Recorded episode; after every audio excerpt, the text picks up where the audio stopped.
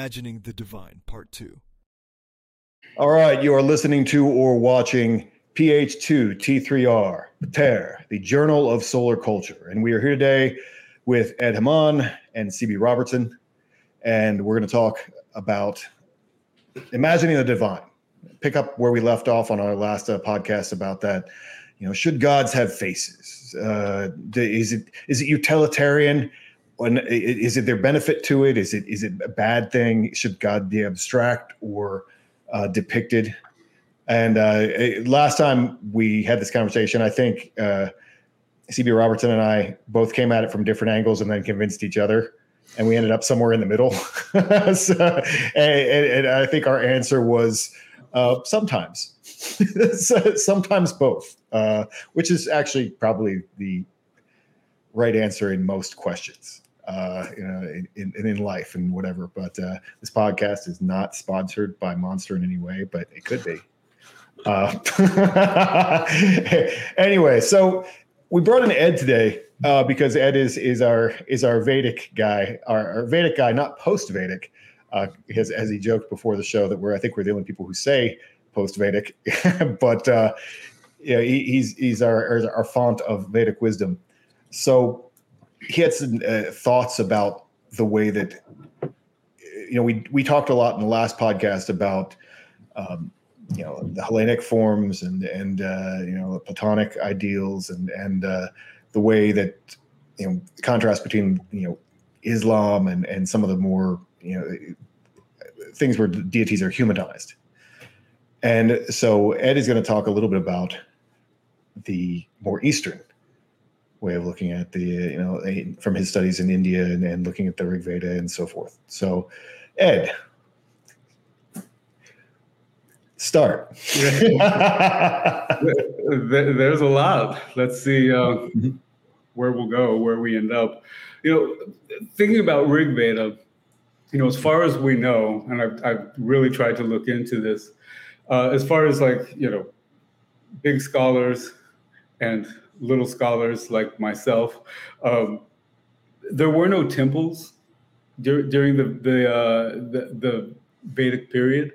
Uh, no deities, uh, no deity worship. There was um, fire, you know, and the the forces of nature uh, that you know it's believed most of the the gods the devas you know sort of uh, came out of you know lightning thunder um, right, can i stop you there for a second just because yeah. that's in, that's an interesting point because almost every culture that i can think of built temples uh, and that, that's actually pretty interesting to have a culture that didn't didn't build temples because eventually they get around to it you know like if it, at the level of development that these guys were obviously at um, usually they get around to building temples. It becomes a thing. Uh, you know, like if we have a god, where does he live?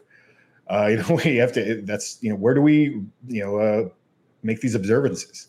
So that's actually an interesting point. So in all the scholarship that they've done, you're saying that they've never really uncovered like evidence of a, a Vedic temple. Uh, no temples, and and definitely no deities. Oh, you know, and, and reading that that book that both you and I have been reading recently, Vedic Mythology mm-hmm. by McDonald. The first, the very, very introduction, uh, I, I, I found really interesting, uh, as far as talking about forces of nature, powers of cosmic order, uh, you know, it, evolving into named gods, and then he sort of talks about how eventually you get to the point, like with the Hellenic pantheon where you can't even really tell necessarily what force of nature, what power of cosmic order they may have sort of evolved from. But in the Rig Veda, it's a little closer to the source. It's kind of clear that you're dealing with lightning, thunder, rain, the sunrise, the sunset, the rays of the dawn, all of those things. It's pretty clear uh, where the the force of nature is. Um, so I, I, think that's pretty interesting. Um, well, another thing I've been looking into though in this, like there not being temples, um, and, and, I can only say so much about it because I'm still kind of trying to dig into it. And it's the idea of something called Indra Dvaj, Indra's flag. Uh, you think about flags and banners as symbols, super important to this very very day. Um, we kind of take them for granted almost, like how important flags and banners are, especially politically. But uh, Indra's flag is alluded to in the Rig Veda, and then in some of the later Vedas and going forward, uh, it becomes a, a, bigger thing. It's mentioned in Ramayana, Mahabharata, that there's this huge festival, which actually takes place in modern times in Nepal, in Bengal, and in South India. There's this hoisting up of a pole that has Indra's flag at the top. Um, so I've been thinking a lot about that. Like, was that almost like a type of uh, a form of worship, perhaps uh, symbolically? um, because it's mentioned. Um, you know, you, you, hear in the Rig Veda. There's a couple of places where the Maruts, you know, Indra's band of uh, decked out dudes, um, where it says that Indra shakes in the presence of the Maruts, and some scholars believe that that is talking about, since the Maruts are technically wind gods, wind deities, that that shaking is the fluttering of a flag. And in the first book of Rig Veda, uh, book one, hymn 10, it describes Indra being raised up high like a pole. Um, and so this this festival still takes place now. So, so that, that almost sounds as if Indra is being described as the flag. Yeah, yeah. Well, one one of the things that it, it struck me about when you were talking about uh, the flag and how important it is. Uh, I mean, it, it, there's a lot of things that be, immediately what hit my mind was this bumper sticker or, or, like you know decal on the back of a car that I saw going to the gym the other day, uh, saying that like uh, if you if you feel like you need to disrespect a flag, it means that you've never been handed a folded one by some mom you know, obviously like a military mom. I'm like, that's kind of brutal. Um, but but at the same time, so that's the importance of like a flag in that sense uh, is very meaningful to somebody. But really, flags what they represent are identity. You know, and identity is kind of the and so like when I'm thinking of that, what you're saying about the importance of the flag uh, of as a symbol of Indra being raised. Um, you have a group of people that are aligned around what we believe and what we care about and that that's what flags really are you know like this is this flag represents us as a people and in the rig veda obviously tons of times they're talking about you know the, the people who worship you know they're the pious people who worship the right gods and do it the right way and that's that's what represent that's who they are and so like that it makes a lot of sense that the, the flag of indra would be this is a representation of us. You know, it's it's Indra's flag, but he's the highest version of us. You know, like he's he's we are the people who worship Indra. you know, like this is mm-hmm. identity. So it makes a lot of sense. Um, I mean, it, it, we did it with our own group. Like you know, like it's it's part of taking territory is like putting putting your flag on the territory. Like we have marked this. We this is this is our space now. Uh, it's very it's a very important thing. So I, I like the idea of a symbol as a flag that representing the god more than you know a, a temple in some way. But anyway, continue. Yeah, and there's just not much information about it going that that far back. But you know, the fact that it's mentioned that this Indra flag raising festival is in you know the two uh, great you know poetic epics of India, and then it's taking place now, sort of off the beaten track in a way. It's not like across the board super common, but it, it tells us there must. I, I, just yeah, I'm really interested to know how important it may may have been, especially considering no temples, no no deity worship. Uh, so it's uh, yeah, it's definitely something I'm curious about. And to this day, I mean, all over the world, flags and banners have a lot of meaning. Uh, but you know, in, in India in particular, like it's a a major thing. Flags, having a flag is a very symbolic thing for different sort of groups or political activities. Um, and yeah, they're definitely, and so the fact that it's a symbol, it's symbolizing the divine.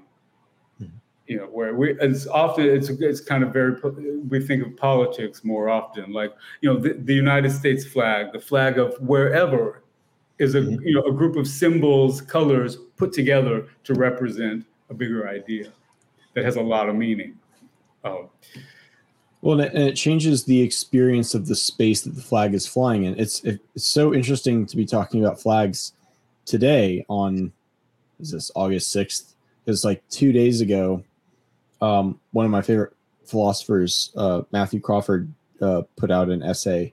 It's the first part of a, a three part essay talking about uh, you know how are we are currently politically organized and the prospects and the but, but he specifically d- detailed the difference uh, and the, more importantly the similarities between a patriotic July 4th parade 4th of July parade and a pride parade.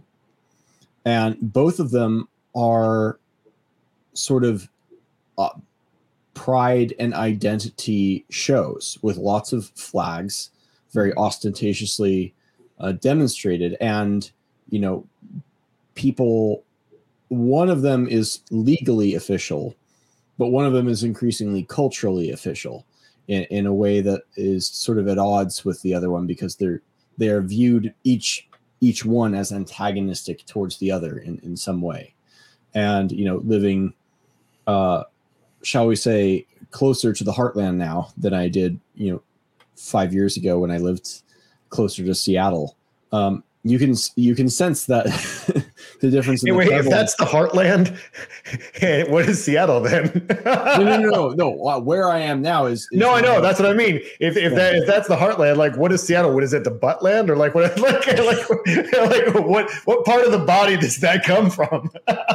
well, to, to borrow from, to borrow from from Irish geography, uh, I would call it beyond the pale um, you know, on the on the periphery, on the the the seaboard edges of the country. Um, right. I, I, think I think the genitals is more Florida, but I could be getting my geography wrong. but, uh, but, yeah, it's uh, it, there's definitely a different flag in that space, and mm-hmm. it changes. You know whether you feel like you are at home or you, whether you are an outsider in a given space. Sort of sort of going to that identity thing, and so it, it it's interesting to think about flags as um, sort of claiming territory or space uh, for a deity.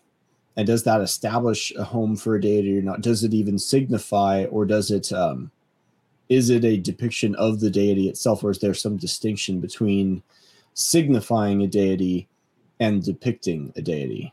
Especially given what Ed was describing as the depictions of Indra in terms of a flag. It's very interesting. Yeah, yeah, for sure.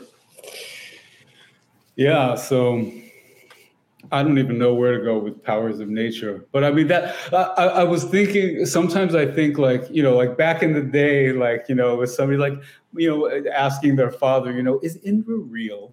You know, it's like, no, Indra, you know, like what, you know, was the conversation like something you might hear in contemporary times? You know, no, Indra is just a symbol for the thunder and lightning and the rain comes and then there's grass and everyone is happy, you know, or is it like, yes, Indra is real? How dare you say that? You know, how dare you ask such a question? Um, I, have thought about that because sometimes, you know, sometimes we explain things that way, you know, to others now. And in a way, it's kind of a buzzkill. It's sort of like, you know, like, do you really believe that Agni is a you know, is a person? Yes, of course I do. But then at the same time, maybe not, you know. Uh, and so, yeah, abstract symbols can be really powerful. The flag, the idea of the flag proves that, you know, like so. And we have official or, or order of fire flags as well. So, you know, those, those that may be the thing. There, there may be somebody that, you know, looks at uh, an, uh, an, anthropomorphic image and is completely turned off, but then the flag, you know, they go into some sort of internal, you know, thing. Yeah, well, I mean, that's why I like symbols, and that's what we talked about a little bit in the last podcast. Is that symbols they they combine a whole complex of ideas into into a thing, you know, and uh, and so it's it's about the ideas, not a guy You know, like uh, that's the that's kind of the difference of the discussion. You know, like is it a, is it a guy or uh, like a super guy or or is it just an idea uh, or a cluster of ideas that have like a great amount of meaning? I mean, because uh, like our symbol, you know, I mean, it's it's yeah, it looks like a Vajra, but it was also meant to be the the center was supposed to be the the axis mundi, and then the that was supposed to be the earth that goes across there. It's on your shirt, so I'm kind of like just looking at that. describe, and then it kind of also represents fire that comes up from the ground and then spread order that spreads outward. So like when I was making it, that's what I was thinking of, and then I'm like, oh, it kind of looks like a va. Oh shit, it looks like a Vajra too. Uh, so like it, it comes together and it means so it has all this meaning layered into it. And then you know it represents a whole set of ideas that's bigger than that. And it you know if you've been in the order or whatever and then it you know it links to a whole bunch of essays and, and uh, thoughts and you know so it's all i mean really a meme uh, a memeplex or whatever in, in the, the dawkins pre uh, picture with impact font on it. Uh you know before that you know like the actual like original definition of what memes are uh it's it, it that's what symbols are. Is they they take this memeplex and like put it into this little fucking symbol. I had a weird. I had somebody ask me yes, the other day. It was a teller at a supermarket. He's like, saw my Aegishjalmur and this tattoo, and he's like, "Is that supernatural?" I saw it on a show, and I was like, "No, I didn't really. I don't really want to get into like, Not well, it's. Icelandic magic, technically, uh, you know, like medieval Icelandic magic, but, uh, you know, but uh, you don't want to get into that with people. But anyway, uh, but yeah, it, it- just yeah, the, I, I love the idea of it being a flag or just a symbol generally, uh, you know, like that it could be raised.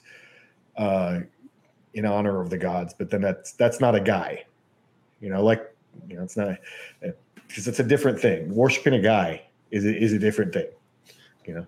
It, it seems like a little bit of sort of someone's personal nature, Mhm. their proclivities, and and then also the, the the greater culture that they're in, probably you know has a big influence on what works, um, as far as whether more abstract concepts or more very sort of human-like concepts, like and you know you look at post-vedic you look at hinduism you know there's two main there's two main sort of uh, basic schools of thought as far as like the nature of things. One is advaita which is non-dualism and the other is dvaita which is dualism and that's sort of like uh, the nature of the soul and, and uh, in relation to God. So the Advaita is like a more impersonal.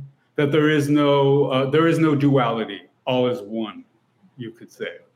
A lot of this all is one stuff kind of has its roots in that. And then the other side, Dvaita, the dualism, says that there is a, inherently a, a difference between God and the soul, or God, God and man. That there and that, uh, and so the the the uh, non-dualist school tends to it still has deity worship, Shiva, Vishnu, etc.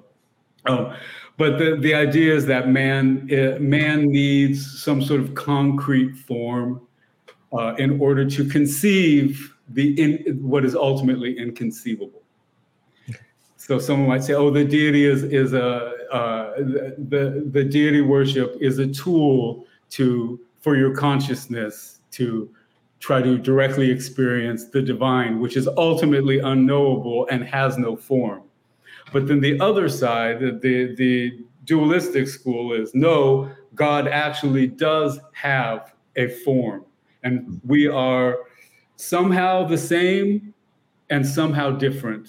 And it's inconceivable, but God has an absolute form. And, and it sort of uh, is similar um, uh, to the Platonic uh, ideal that it's sort of like the, the idea of Maya, the illusion of the world is that, okay, well, the reason there's a table is because God's perfect table exists in the spiritual world. And the table here is a perverted reflection. Same with your body. You have a body because God has a body. You have sex desire because God has sex desire, but his is absolute and yours is a, a you know non-ideal reflection of the real thing and so on with with everything and so in a way it kind of makes the whole world becomes a divine perverted reflection of the ultimate reality Well, that's one one of the things you were making me think of. I mean, uh, does this have a relationship to the Aghori? Like, because I mean, that my understanding of the Aghori, they're, they're kind of like an extreme version of like everything is is God, and therefore like feces and like you know like nudity and like like everything, everything like death and corpses and all that stuff, and he, all the all the really dark dudes love love the Aghori because they look scary. Uh, you know, but uh, it- like, it- it- are you familiar with uh, them at all? yeah basically yeah Yeah, yeah. Didn't that one CNN reporter go over there and I forget his name? Uh, there's a funny funny story with a, a CNN reporter that got filmed eating human brain or, or something and then throwing up later. It's a sort of a, a funny uh, episode. Did no one tell him you're not supposed to eat the brain? That's the only thing you're not supposed to eat. Cannibals don't get in trouble when they eat the brain. but like and so as far as like anthropomorphic w- worship we heavily associate hinduism with it i mean because they're you know most of the world the world is unfortunately dominated by abrahamic you know religious practices. So india sort of is like the you know the living example of like all all these things happening.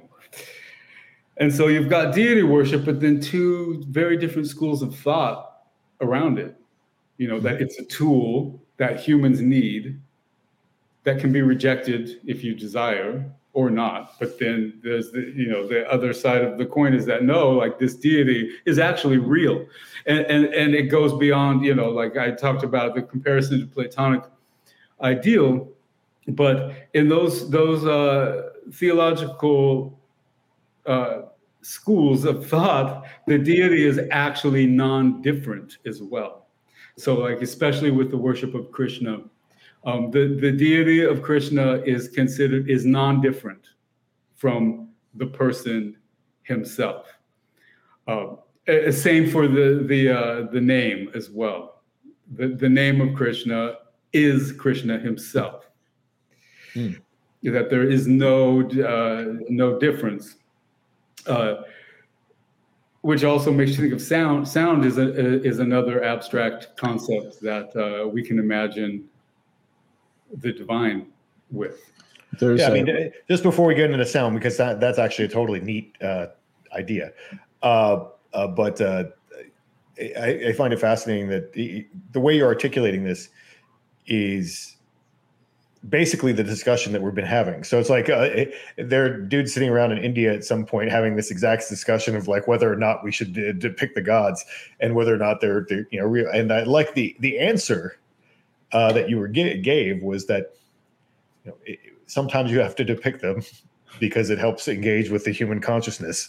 Uh, which is kind of what we were talking about in the last podcast. You know, like, uh, okay, well, it makes more relatable, and people s- imitate other people, and like that, that's that's what we do as monkeys, and uh, and so that makes perfect sense that you would have to do that. So the idea that they've come, they've already they've come to that conclusion. Well, this is why we have to do this. You know, like uh, Yeah. to, to make make it relatable to humans is kind of a fascinating topic. Uh, yeah, just imagine two dudes sitting around in the dirt, like like it's, it's, it's discussing this.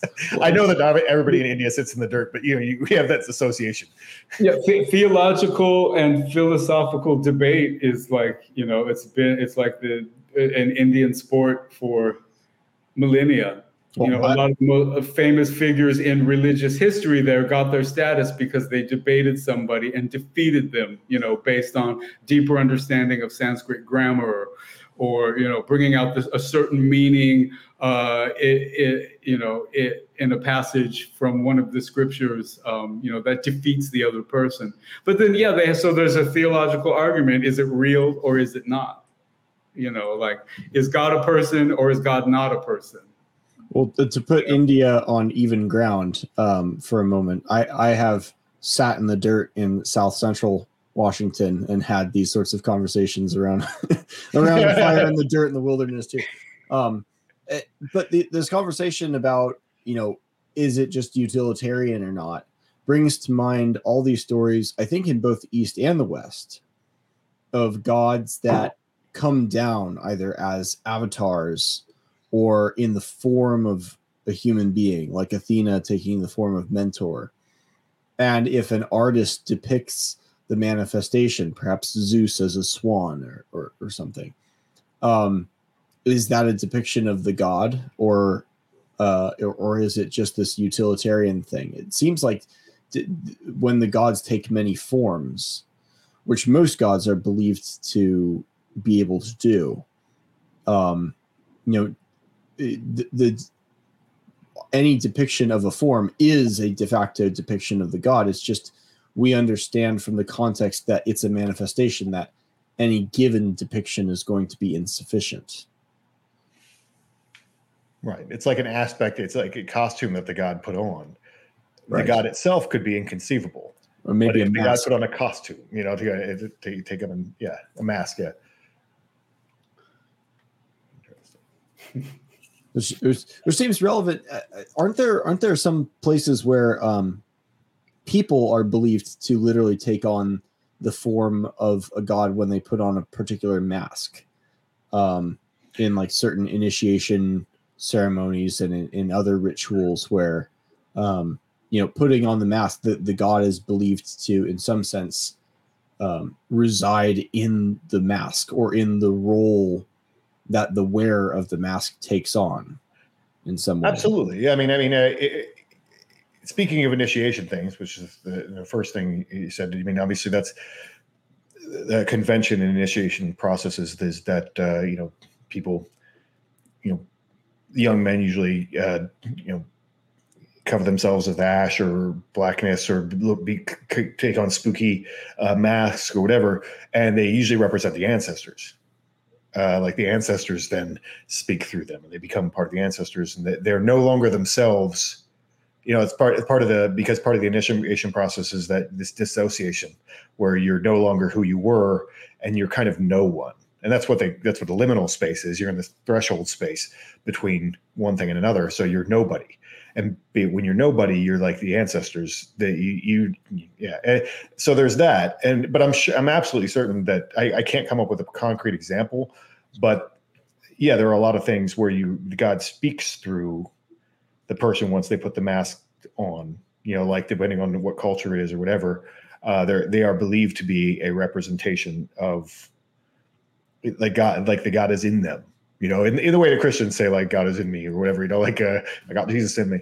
Uh but uh you know it's they are representing that form uh when when they're and, and people regard them that way i believe. You know like this depends you know how literal that is or not you know like uh, in any given case would have to be you know dependent on the society and probably what level of development they're at and what you know whatever. But uh you know it it's uh it's definitely it's definitely a thing. And, and i like i love that you know that's some of the most interesting art and uh, is these different ritual costumes that people put on and put a lot of work into to like uh i mean i'm thinking of and these are the ones that everybody likes like the krampus things in my mind like where you, you become like a demon or whatever or you know like a you know all the german stuff.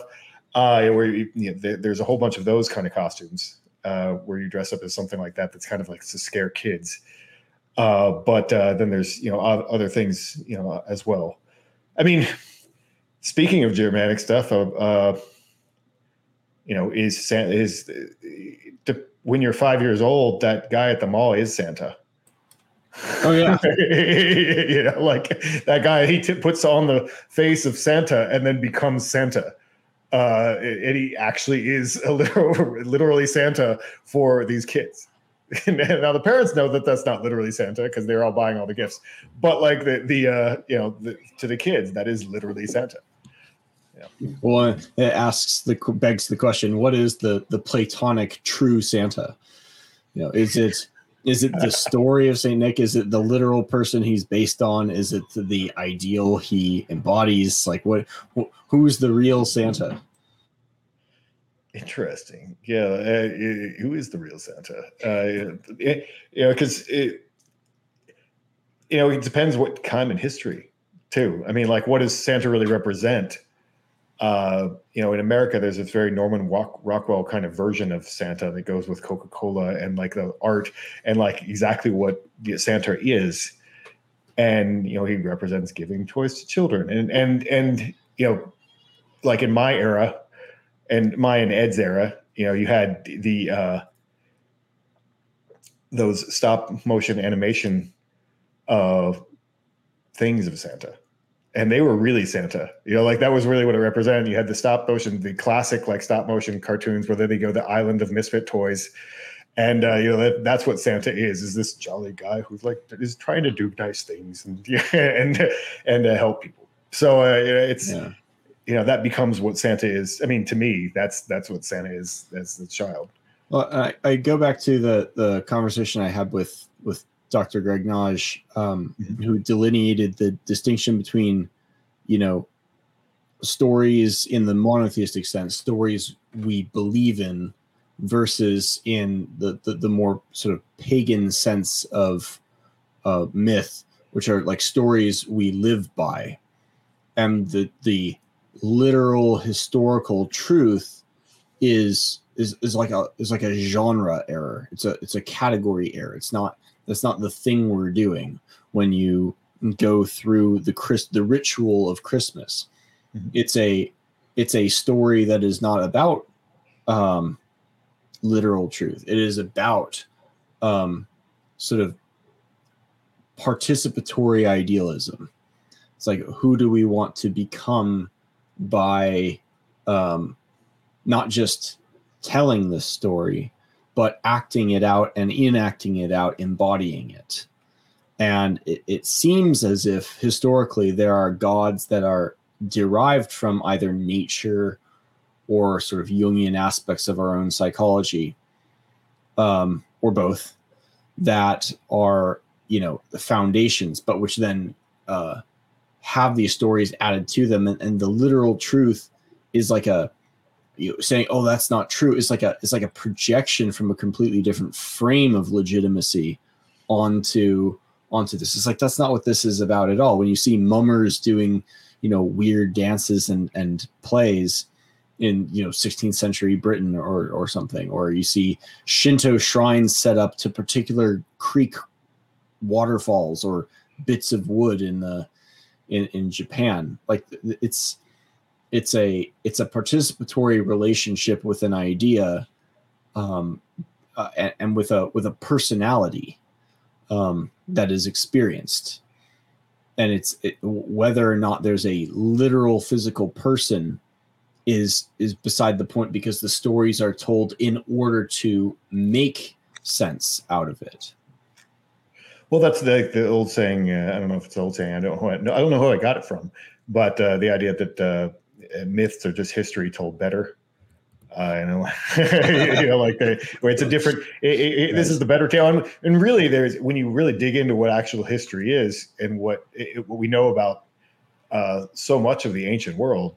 Uh, there's really a big overlap in what you know, like yeah. in what was propaganda I was, I was what, what, was what was propaganda and what was true, what actually happened. I mean, like how much, how many records do we do we really know that that happened? You know, I like, was talking with a friend yesterday who who after deep diving into uh, one aspect of history about 200 years ago was uh-huh. like, uh, he's like, history is basically just liars lying about liars. Um, it's like, so wait, it's it's a myth. no, it's not even a myth because it's it's not even that sacred. It's uh, well, it can become sacred, and that that's when it gets really bad. Um, but it's it's not even sacred. Um, whereas the the myths of the more religious kind, it's like no, we're we're we're at least in the what we can loosely call the pagan or heathen or, or Hindu or Shinto world seem to be like, no, we're, we're not even going to pretend to go after this overrated idea of historical truth.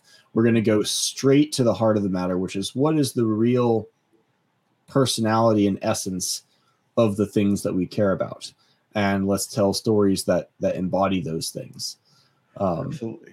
I mean, it made me think of as we were talking about myth making. I mean, and and liars telling lies about lies, with not to be vulgar, but uh, you know what they're doing now with like January sixth is a big example of creating truth. Like, Oh, yeah. they're, like they're actually creating a truth, and they're working really hard. And if you don't, eh, like, you have to agree with the truth. Mhm. It- like we're we're fighting to establish what that truth is, and it's all a myth. It- it's not a myth because, like I said, that's not even a good story. Uh, you know, it's it just Yeah. it's but is a, it is a sacred representation of reality. You know, like Yeah. to a lot And of people. And it changes every other week. Like um, just two or three weeks ago, MSNBC and CNN were purportedly reporting on January 6th as a rowdy protest. They completely changed the like they're doing an about face because things are different now in terms of what's beneficial to whom and so forth and and like you said before this has probably always been true there's a um there's a book uh called the machiavellians by james burnham that describes uh, dante author of the inferno. He wrote another book called de republica um, which is ostensibly a you know theological book on political theory and how the ideal state should be um, structured. And taken at face value it makes no sense. It is absolutely nonsense uh, but understood within the context of a very niche like battle within italy for control of some city state.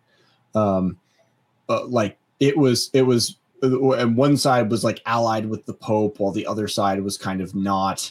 And it, it was it was just propaganda. It was just propaganda. Um and burnham exposed that beautifully uh, and and i think inarguably uh, and yet it's being presented as a uh a you know a text of political theory and i think more perhaps more relevantly to the gods our friend clinton uh, has been you know deep diving into how was how was it exactly that Odin became the head of head of the the you know gods? Well, turns out Odin is believed to be the uh, you know the progen the the father of many of the kings. So Thor and Odin sort of get elevated by Snorri and, and some of the Eddas, and um, you see something similar with uh, Shakespeare and uh, Macbeth who was actually a good king, and Macduff was kind of meh. But we can make Macbeth look bad for political reasons, Yeah. and now it's and now it's Shakespeare. Now it's now it's canon. Yeah, well, I mean, the, what you said, uh, you know, obviously, I was thinking exact, the exact same thing as far as uh, the whole idea with Odin and Snorri. Uh, as you as you were as you were getting there, I was like, yeah, yeah. So I was going to interrupt you and talk about that, but uh, yeah, no, exactly. And and then take it one step further, and then you have these romantic romantic movements that happened in the late- late nineteenth, early twentieth century.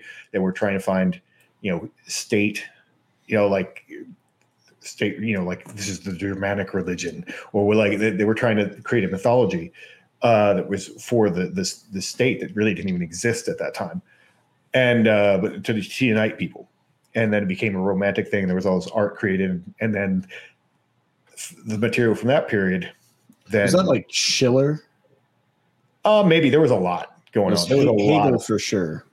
Yeah, there were there were a lot of people going. There was there was a lot going on. I mean, it was a whole it was a whole art movement, really. You know, like uh, in different countries. I mean, I believe, and I don't want to say something in error here, but I believe that they the Karavala, uh, because they I, I'm probably pronouncing it wrong, but there's there's one that they made up for Finland, I believe, because they needed one. Like like uh, I don't know if that like how, how you know like ancient that actually is.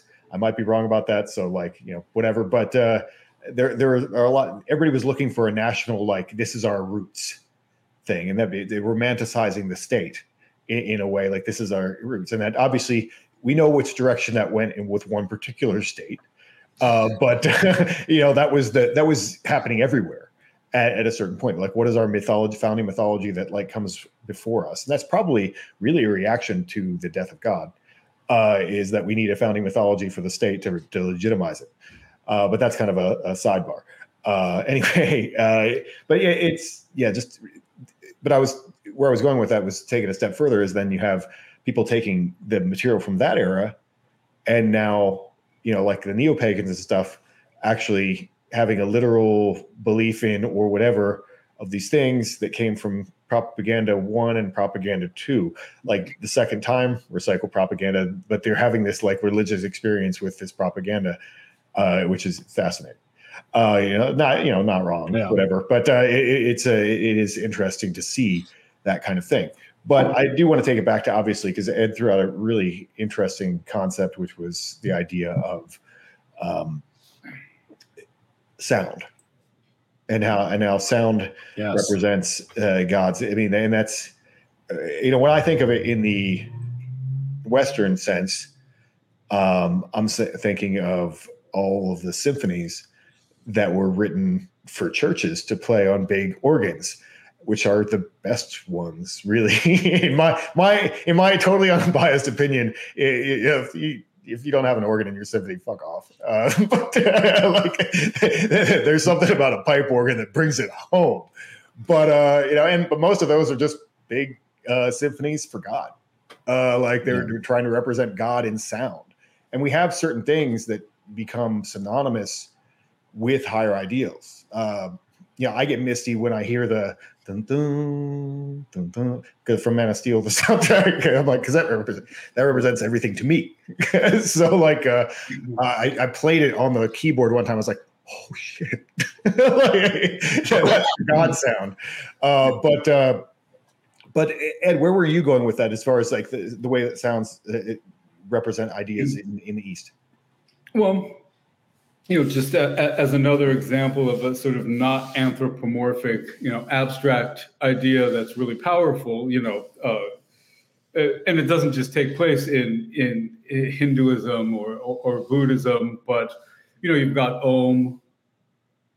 You know, Om is uh, it's it's written when it's written out, it's very symbolic and sort of stand, stands on its own and has a lot of meaning for a lot of people. But then the sound itself, you know, is considered a, uh, you know, a, a sort of a manifestation of the divine.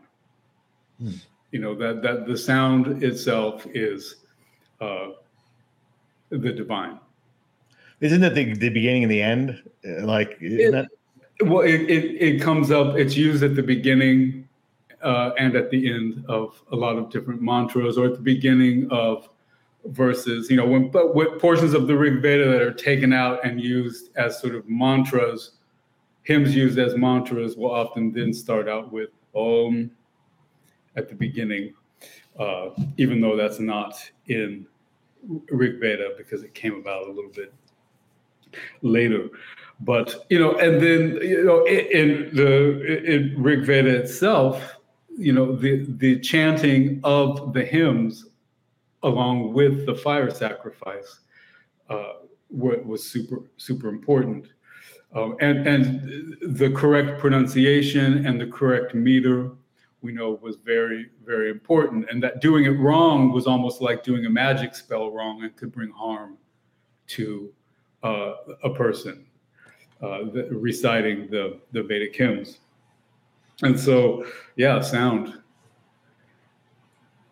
It's funny. There, there is a. Uh, we had mentioned Plato before, um, and there's a lot to say on on Plato and, and forms and stuff. But pertaining to sound, there's a dialogue called Cratylus, where um, it begins. It's this very amusing dialogue where a, a um, rhetorician is accusing someone else of having the incorrect name.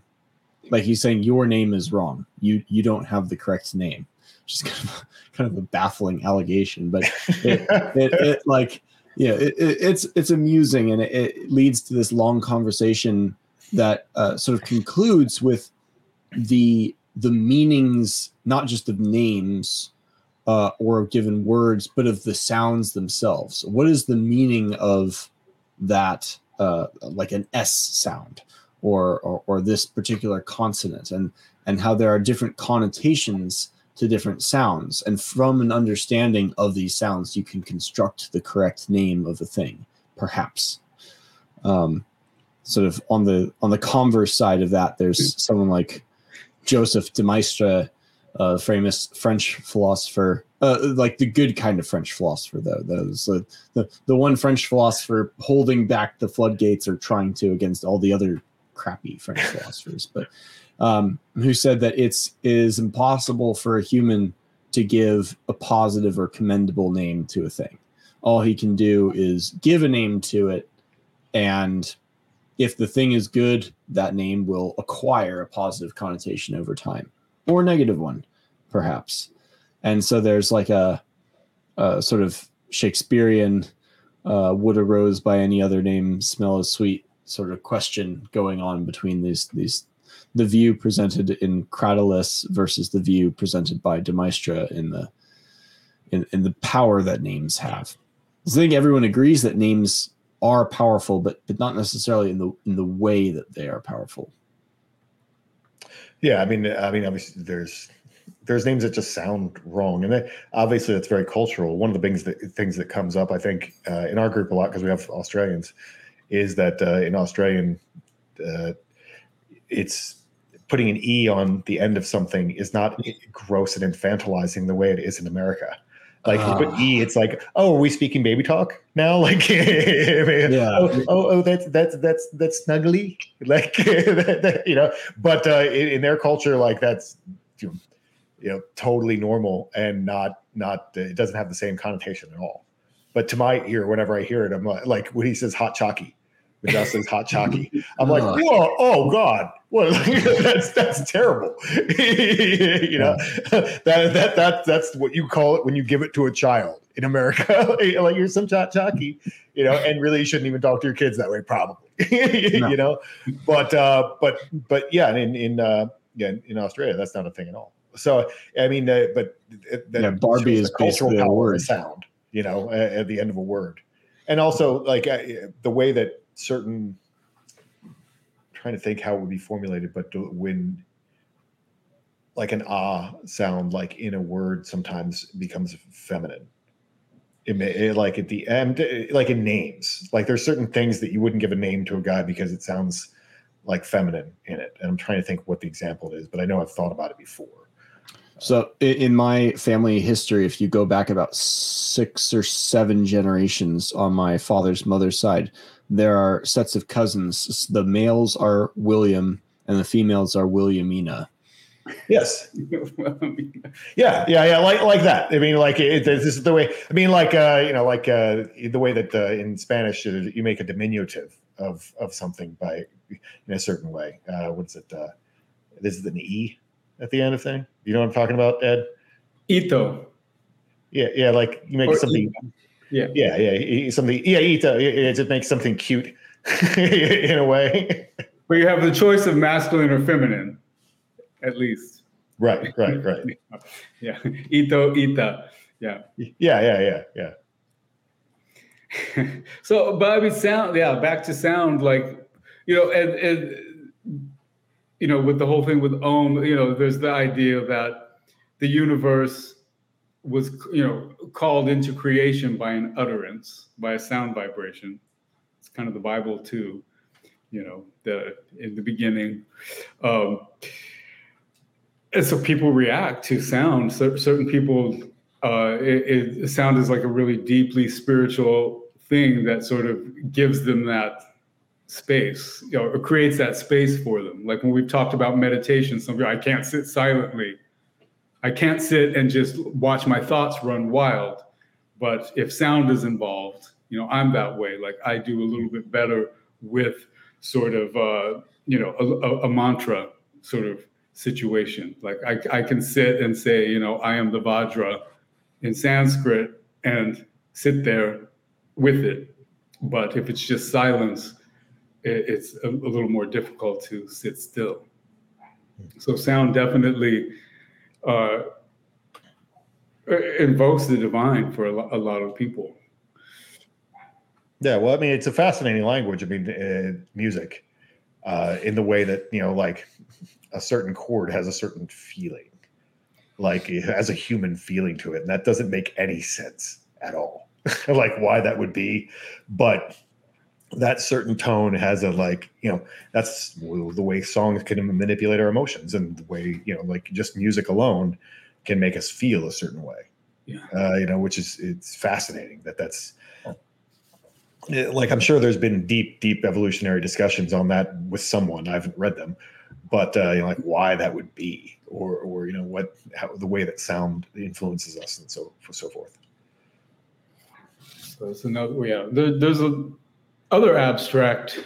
Um, I mean, I guess sound is abstract when it comes to imagining the the divine. The you know, there's there's other other things uh, that you see in, in, in, Hinduism also that are forms but more abstract. You know, you have uh, certain kinds of rocks, the linga, the Shiva lingam, Mhm. uh, you know, which is uh, basically a stone phallic symbol that is placed into a what's called yoni, which Yeah. is uh, sort of feminine in its And it's very shape. sexual looking and thing. it's des- it's designed to catch liquids, Mhm.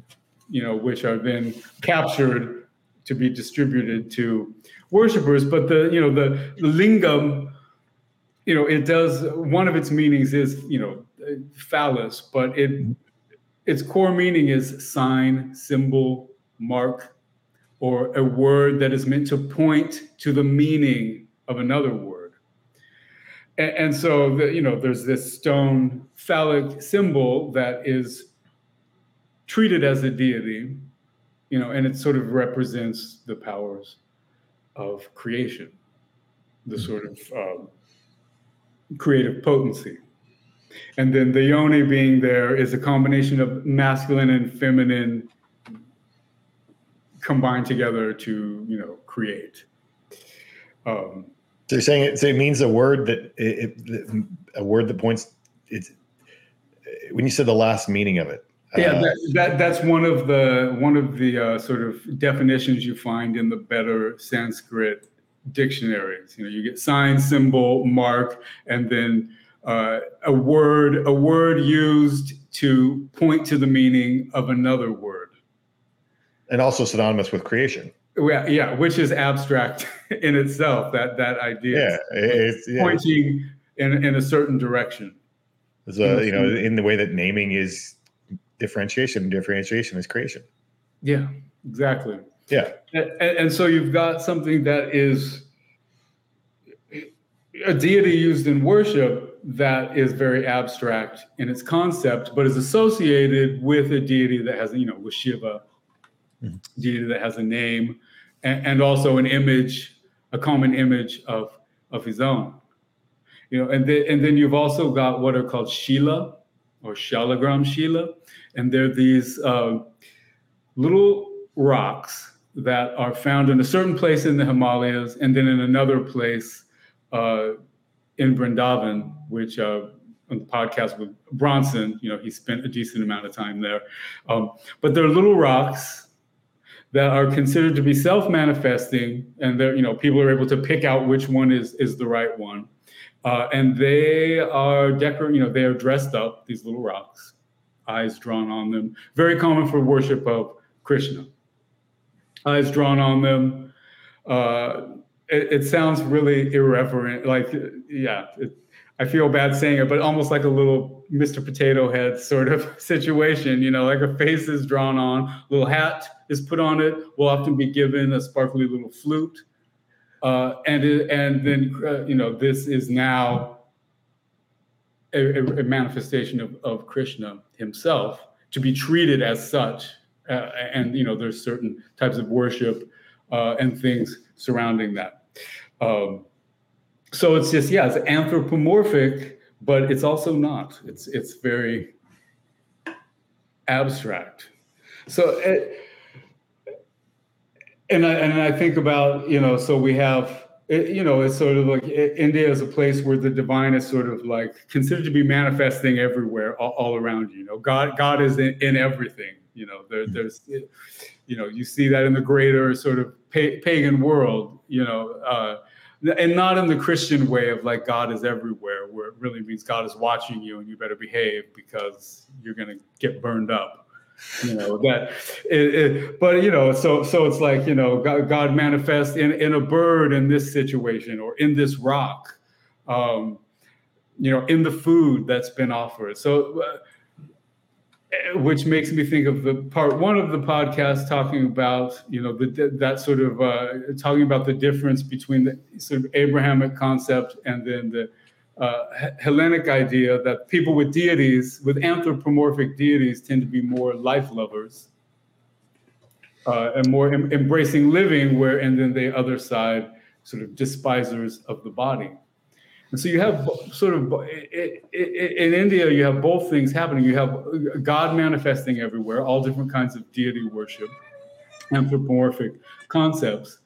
Um, but then tons of festivals, tons of embrace of, of life along with that, like you would expect. But then not really a despising the body, but a very strong tradition based around controlling the senses.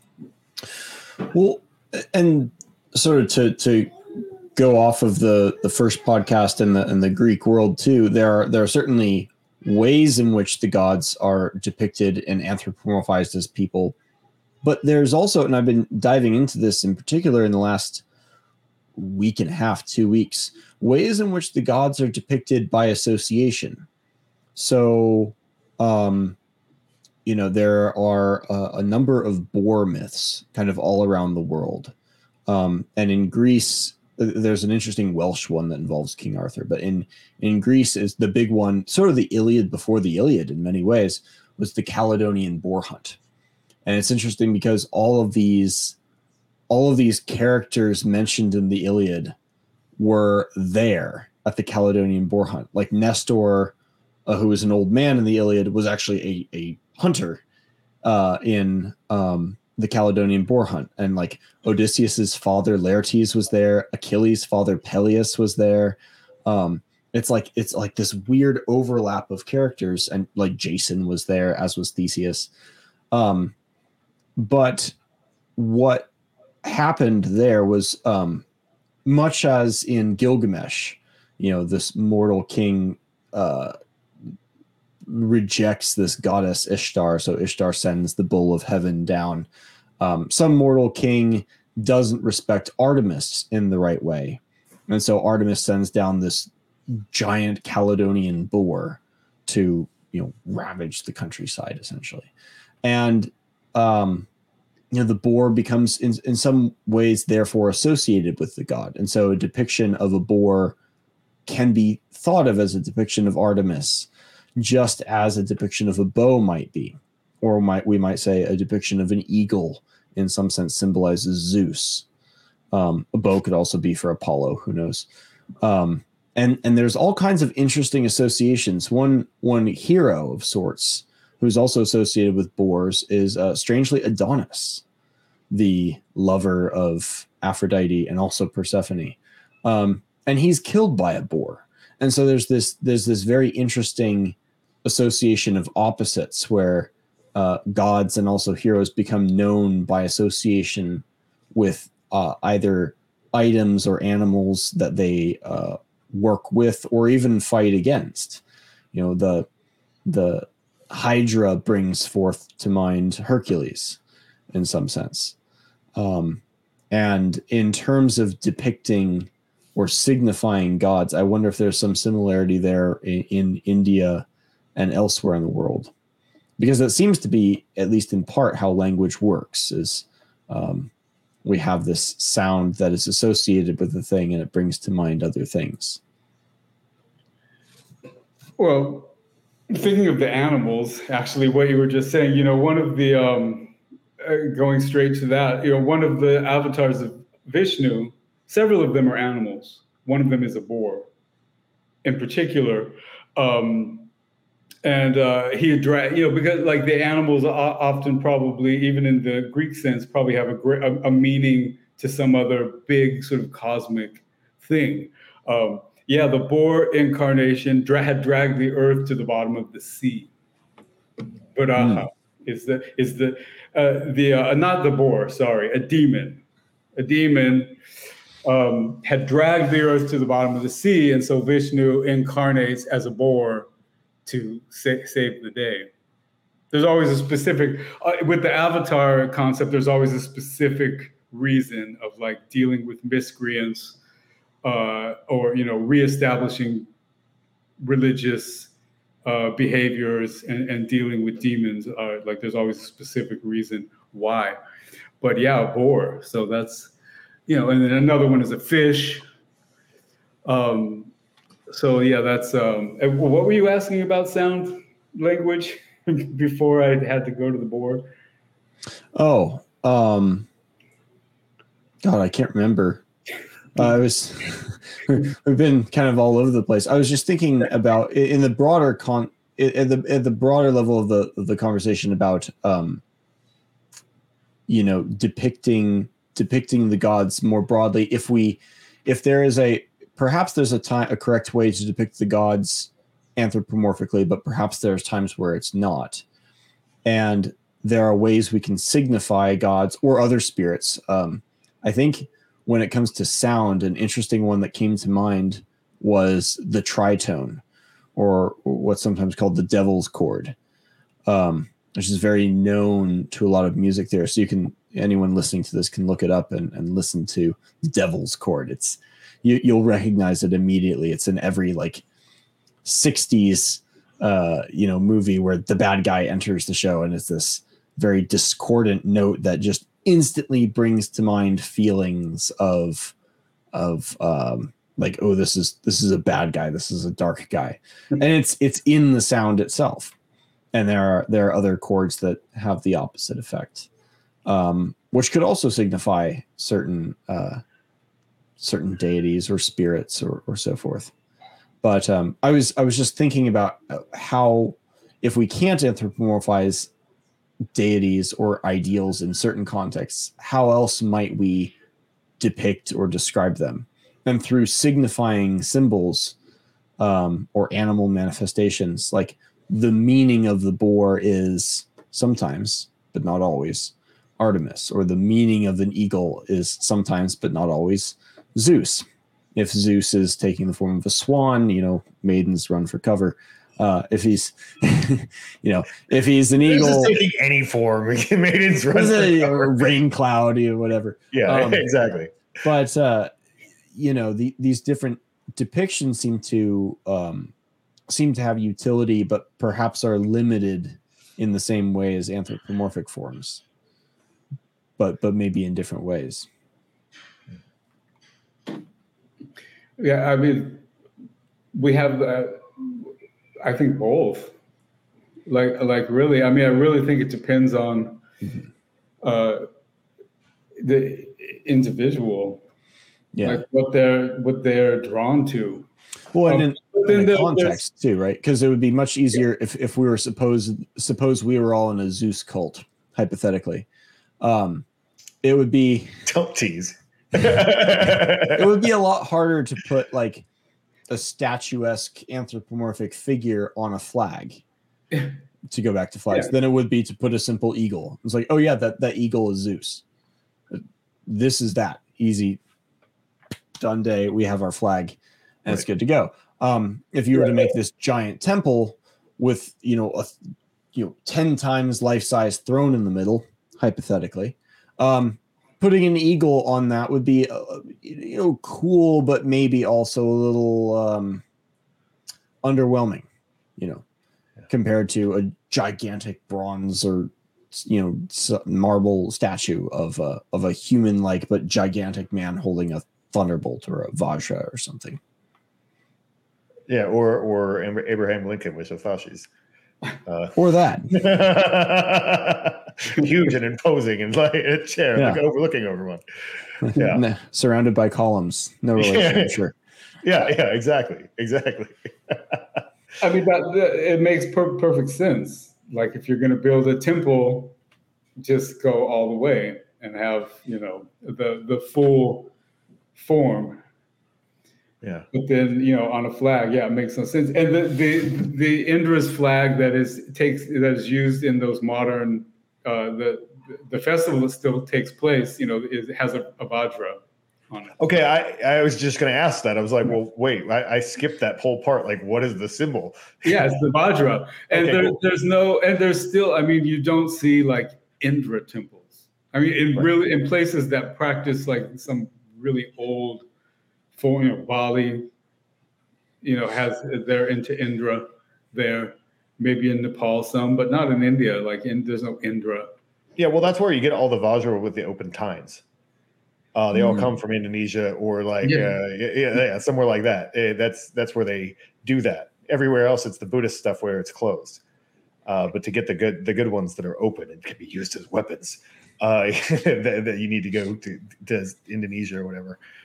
But, but yeah, it's like there's parts, you know, like things that represent part of the concept of a god, or you know, like the way you know on my altar here I have barley, you know that that's uh, and it's uh, it has a form, and uh, you know I I project a sort of divinity onto it, but it's like a certain you know natural aspect of of what the gods do, powers of nature, you know, a, a symbol of the cycle of cosmic order.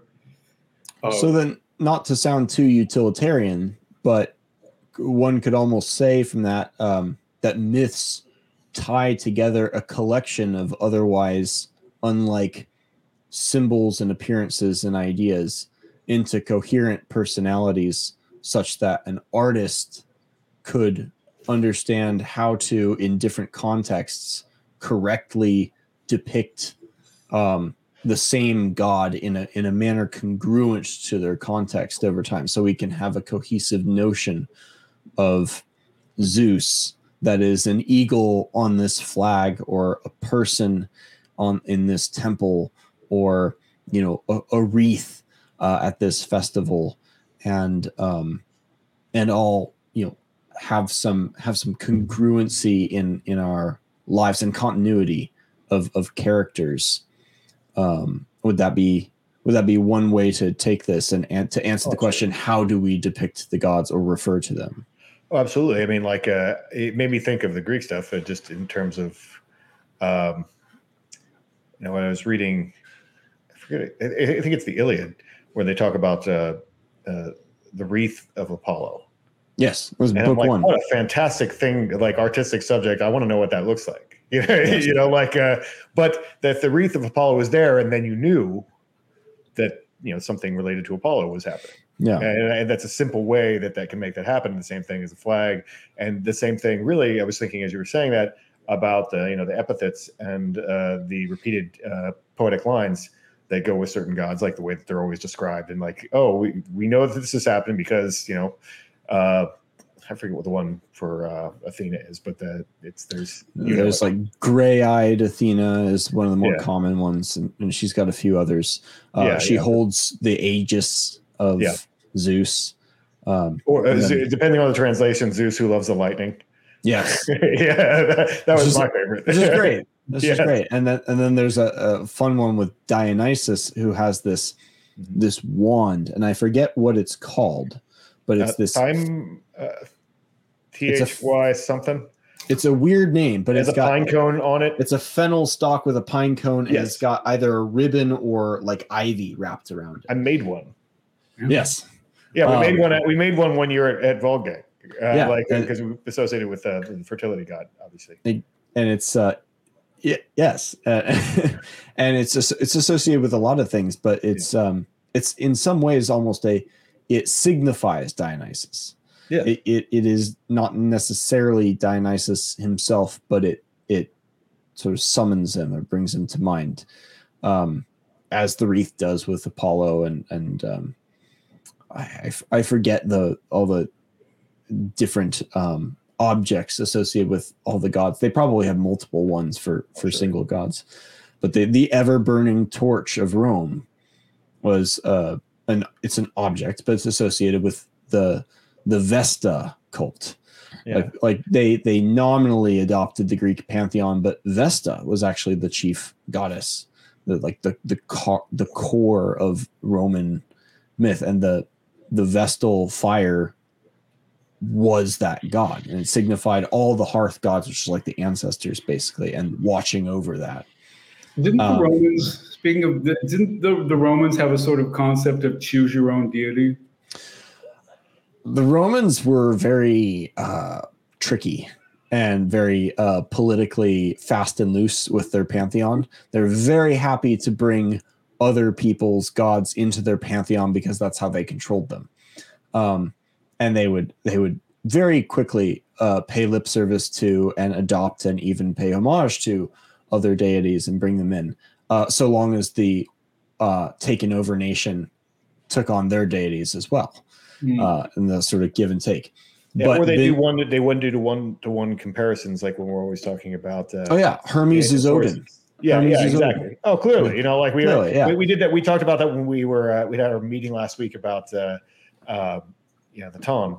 Uh, you Yeah. know, like wh- when they went when they encountered the Romans and encountered uh, the Celts and so forth. They're like, oh well, that that god is clearly uh, you know Hermes or that, that is something else. Yeah, Funny, you hear Christians sometimes do stuff like that as well.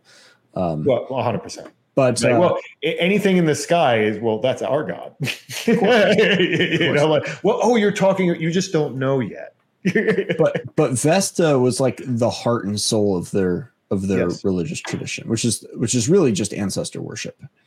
Um, yeah, and and, uh, for members of the Order of Fire who are listening, um, I didn't get to read it yet because I've been busy this week. But I believe that uh, Johnny Manas actually posted something because when I had my meeting with him, um, he talked about a book that he had just read about the Roman family and how the fire in the center of the home was like really important. You had to keep the fire going. And I was like, wow we i was like can you post about that and bring that up because especially the to the men who have families and wh- who are looking for like some kind of powerful symbol or like some I, I, I, there's a lot of utility there in adopting something like that uh you know especially as the order of fire and like i'm like there's something there that could really be expanded on into something bigger uh Yes. he, he he had read a book it was a really short book that he had recommended that was really just about the Roman hearth fire and and and that kind of thing. So uh, Yeah. it was it was uh, I checked. Uh,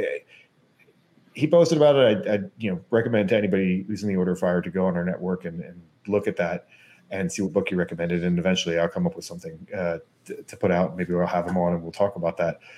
But uh, I think to kind of wrap up because we're getting we're past an hour here. But uh, um, I think the main point of all this is in terms of our bigger project of what we're doing. Um, you know, in, in discussing, you know, like, is it good to depict the gods or is it not to to depict the gods? Is it, you know, th- should it be abstract or, or, you know, personified? Uh, is that uh, kind of the main idea of solar idealism, idealism and where we are and what we're trying to accomplish is directed really by intentionality. Like, and okay, we have all of these examples from history, and people are always looking for, like, if you look at Christians, they're looking back at scripture and like, this is how it must be. And or or you're even you know go into like you know, even evolutionary theory like this is how it must be because this is how it's always been, you know like people are always looking for this. This is how it must be and there is some of that in because we are humans and we have the same bodies as our ancestors and repeating patterns and th- certain things work and some certain things don't. But based on that knowledge and based on our, all of our knowledge of history what do we want? Uh, you know to, to take all this and and take all these examples that we've looked at and like well what do we think is best not because it must be, but because we've decided that it, we believe that it's best. Yeah, like that's because somebody has done that with every single one of these religions at some point. Like you know, the guys in India uh, sitting around uh, discussing, uh, you know, these concepts, or the Greeks doing the same thing, or uh, you in in uh, Washington, uh, all all the dirt. and, but you know, to take all these ideas and put them together and say, well, what do we want? I think I think it takes a lot more courage than like looking for the past me. Like, what are we supposed to do? Because that's what a lot of people are looking for in the world. Is like, what what are we supposed to do?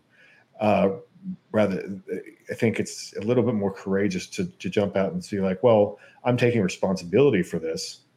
What do we want to do?